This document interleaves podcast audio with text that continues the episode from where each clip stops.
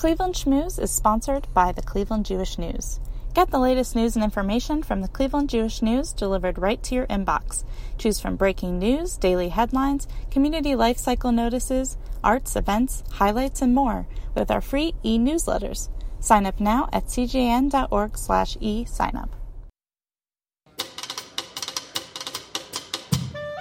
Welcome back to another season of Cleveland Schmooze, a biweekly podcast about the people who make up Jewish Cleveland. We're your hosts, Rachel Rude and Robin Rude. This week, we're bringing you an interview with someone with a passion for continuing education, Dr. Brian Amkraut. He's the executive director of the Laura and Alvin Siegel Lifelong Learning Program, which is part of Case Western Reserve University. We sat down with him at his office in Beechwood. Brian Amkraut, welcome to Cleveland Schmooze. Happy to be here. I feel like Jewish education can mean so many things, mm-hmm. and you can go in so many different directions when trying to develop a program around it.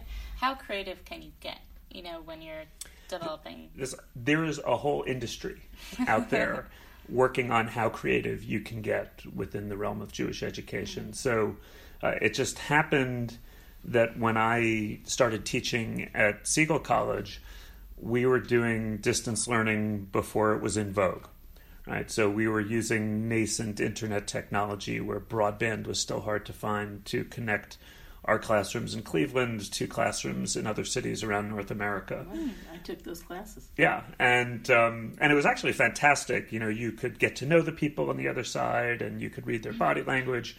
Um, but I found myself in this interesting role, being the younger, I think the youngest person on the faculty at the time, that I became somewhat of a tech guru that I'm, really is not my background. Mm-hmm. Uh, but I started exploring the world of uh, Jewish communal life as it was evolving through technology. And there is this whole industry, as I said, and I think it's true, on like finding these new ways to communicate with the next generation with the Jewish educational message. Mm-hmm. Right. So if you're a parent or a funder or a rabbi in a synagogue or the head of a federation somewhere? Are you more concerned with what people know, what they learn, a sort of educational model, or are you more concerned with how they feel about being Jewish?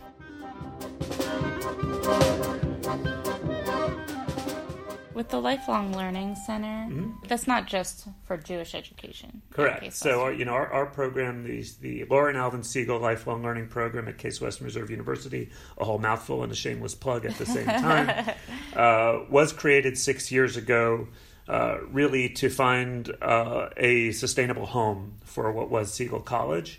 Uh, and a critical component of that ongoing work is adult Jewish education, but the program as a whole that I run right now is broad based uh, continuing education uh, for the adult population in greater Cleveland.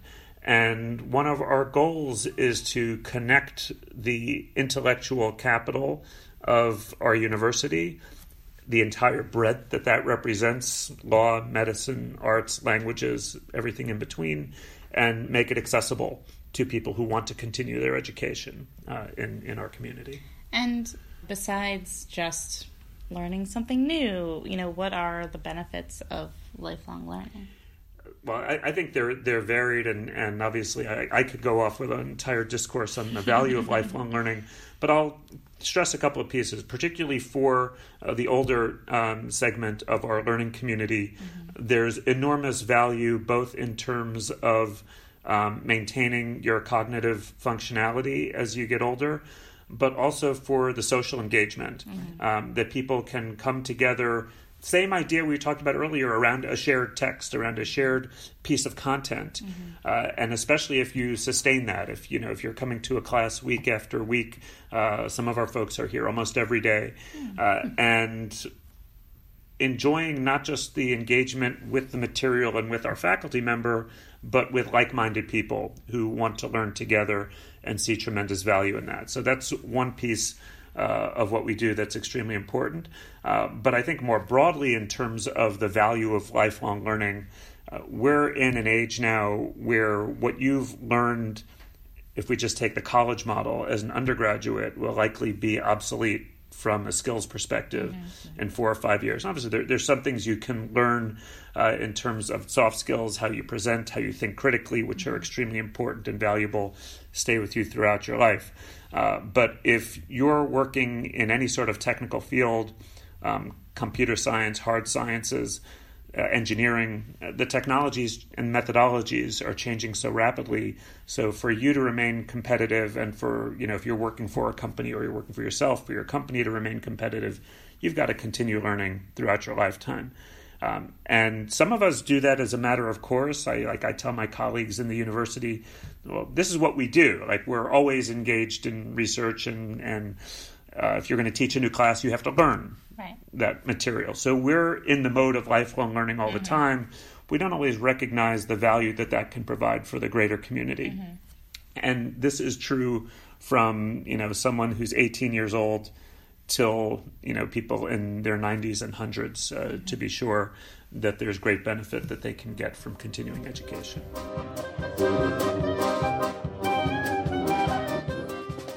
Is there a story or a student, someone who's kind of like the poster child for the benefits of lifelong learning that you've come across? Someone who maybe they were older and kind of more isolated, but now they're we have lots of stories yeah. like that, and and you know the the example you just gave, I hear all the time, particularly from people who either moved recently to town mm-hmm. and are looking for a way to engage, recently retired, um, and their daily routine has now been thrown amok and you know are looking to ways not just for things to do but they used to have tremendous intellectual and social stimulation from the work environment uh, and so continuing education can provide uh, an outlet for that as well, uh, and people who've lost their partner, um, mm-hmm. either to illness or death.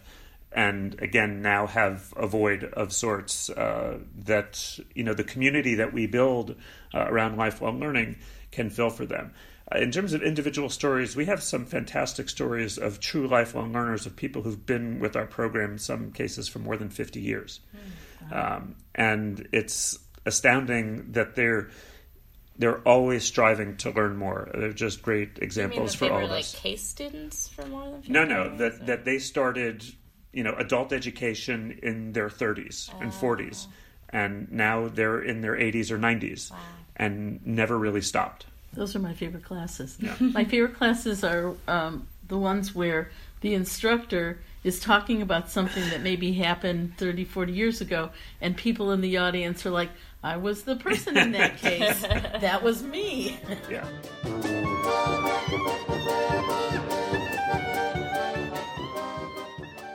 Yeah. I just love that. I mean, as we're talking about poster children, I feel like, Mom, you've taken. I, I, I, did, I didn't want to put her on the spot, but I mean, classes. um, I mean, and I and and I've known you now for 16, 17 years, Robin, yeah. and I imagine you were a lifelong learner already before then because that's just who you are. Yeah, no, I love it, and you know, to uh, admit out loud, Brian was my uh, professor when I got my master's in Judaic Studies.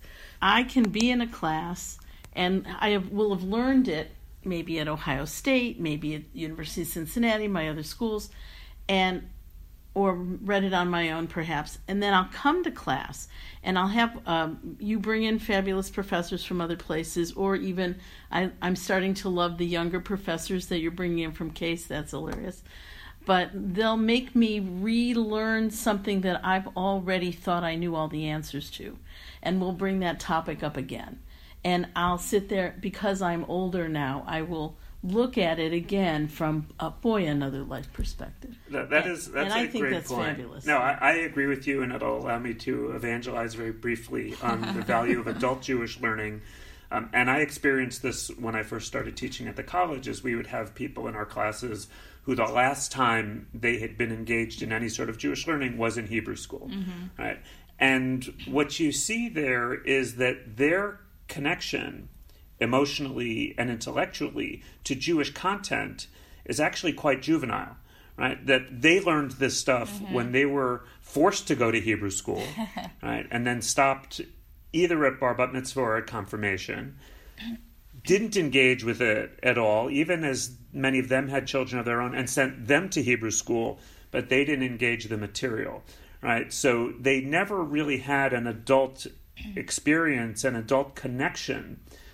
And so you can reintroduce this material and talk about it in a sophisticated, truly adult fashion and everything that that entails. Um, bringing uh, psychology in, uh, bringing literary analysis in. It opens up many folks' eyes, um, allows them to connect with this content, and thereby, in an adult sense, even their Jewish identity in ways that they had never anticipated. What I've found over time is that people come back to us and, and say exactly as, as your mom just did uh, that, um, you know, I've now thinking about this in a very different way. Uh, and, you know, part of it, yeah, sure, let's say we had a brilliant professor who was able to, you know, open up some doors for us. But the truth is, you've now got all this life experience that you bring um, and you know you've raised children you've worked a mm-hmm. job you've seen the political landscape uh, shift around you and you can bring all that to uh, to this content that we're working with when you subscribe to the Cleveland Jewish News, you receive 52 issues of the award winning CJN and 15 total magazines, including J Style, Canvas, and Balanced Family. Try the Cleveland Jewish News for free. Start your six-week free trial at cjn.org slash six free. What has been like your favorite subject or class that you've ever taught? Just out of curiosity. It's a great question because I generally don't have time to sit back and, and think about it. Mm-hmm. I can answer that question. Um, and then we'll ask my mom. the truth is, I, I still I, I like teaching about Israel a lot mm-hmm. um, because it allows us to both be topical in terms of stuff that's in the air and what's on people's minds, and from my vantage point, still be historical because uh, I mean that's an area that, that I've studied extensively and you know I, I, can bring the documentation and the scholarship to bear on those conversations even as we're talking about stuff that's really meaningful to people right now i have fun with it at least i, I try to have fun with it and, and, try to engage my students to have some fun with it but you know robin you, you can tell me what, what we've done better um, well, my favorite class, the one that made the most impact on me, was your Holocaust in the media and the movies. Oh yeah, yeah. Class because, as I have told you privately, um, I was in 1975 for four. Leatrice Rubinsky brought us all into Heights High School and made us watch those movies. Mm-hmm. Scared the hell out of me. Didn't, wouldn't read or watch anything Holocaust related since until your class. And your class then took that subject and gave us the history of how the Holocaust was introduced to America, basically via media, movies, TV, whatever. And from that, I watched Schindler's List, and then I'm taking this Primo Levi class mm-hmm. that is absolutely phenomenal. Love that class. Thank you for the plug. That's Professor Anthony Wexler from Case Western Reserve Love University. the discussion. Fabulous discussion. Looking forward to it. But to my point, I would have never allowed myself if it hadn't been for me attending that class that you taught, and I can't remember how many years ago. That was, that was a long time ago, and um, it's interesting. Like I would never answer the question the way you posed it as well. The most fun I had was with you know anything that's like Holocaust right. uh, related. Um, but I do think when we think about uh, the role media plays, uh, and and of course very different now with the internet, but you know how we learn what we learn and how most people know what they you know what they know or they think they know i don't think we can overstate the role that television and movies have played in our understanding of almost everything uh, and the holocaust is no different in that regard. And if we don't then understand why the holocaust was portrayed the way that it was on those screens you know, that, then I think we're missing something. And how can we explain it to our neighbors and friends? Sure. And this new movie that was a uh, um, Maltz exhibit, Maltz Museum exhibit, Operation Finale. Finale is coming out now recently, uh, next week or the end of the month is a movie. Yeah, on the Eichmann uh, on the abduction. Eichmann. The end of August when we're taping this. Yes. I guess we can promote that to be clear. It, will it'll, it'll already be out. When, yeah. Uh, Go see it.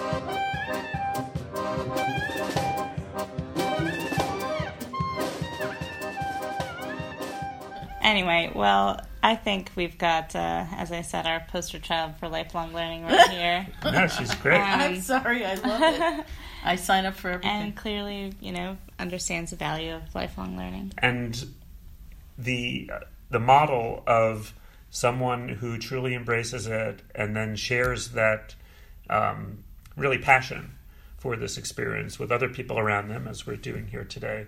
Uh, you know, that's our best marketing, uh, and you know, it, it's word of mouth. There was social networking before there was social media, and the people that come to our classes. Uh, with with some exceptions, usually come because a friend brought them along, uh, and you know we I don't expect to see much change in that regard, other than the ways that we can communicate with our friends about some of the things that we're doing. And you know, uh, Robin mentioned you know not just the classes, the some of the the lecturers that we bring in from out of town. One of the things we've really tried to do is uh, broaden the the access that folks have in terms of entry points into lifelong learning. Because what I used to hear um, when I first started teaching here well, yeah, it's interesting, but I, I'm not going to sign up for a full class. I, you know, I don't want to spend 12 weeks in the classroom. Or, wow, that's, you know, going back to college, that's really intimidating and I'm not ready for that. Uh, and I think once people see that adult education, even at a very high level, um, is different than sitting in the classroom when you were 20 years old. Uh, and in some ways, I would actually say more rewarding educationally. Uh, then they're going to be less intimidated. So uh, please, uh, again, one of my plugs now, go on our website, Case Western Reserve University's Lifelong Learning Program. That's cwru.edu slash lifelong learning. In any given year, uh, we run between 250 and 300 uh, learning opportunities from one-shot lectures to full semester classes. Wonderful. Well, so nice talking with you, Brian. This was truly a pleasure. You can come back anytime. Okay, great. we will. Thanks for listening to Cleveland Schmooze, a podcast produced by Rachel. and Robin Rood. Tune in every other Friday to get the latest episode in your podcast feed. You can also find an archive of our episodes at our website, clevelandschmooze.com. And feel free to share any comments or suggestions to our email, clevelandschmooze at gmail.com. That's schmooze spelled C S C H. That's schmooze, spelled schmooze. Perfect. Goodbye. Goodbye.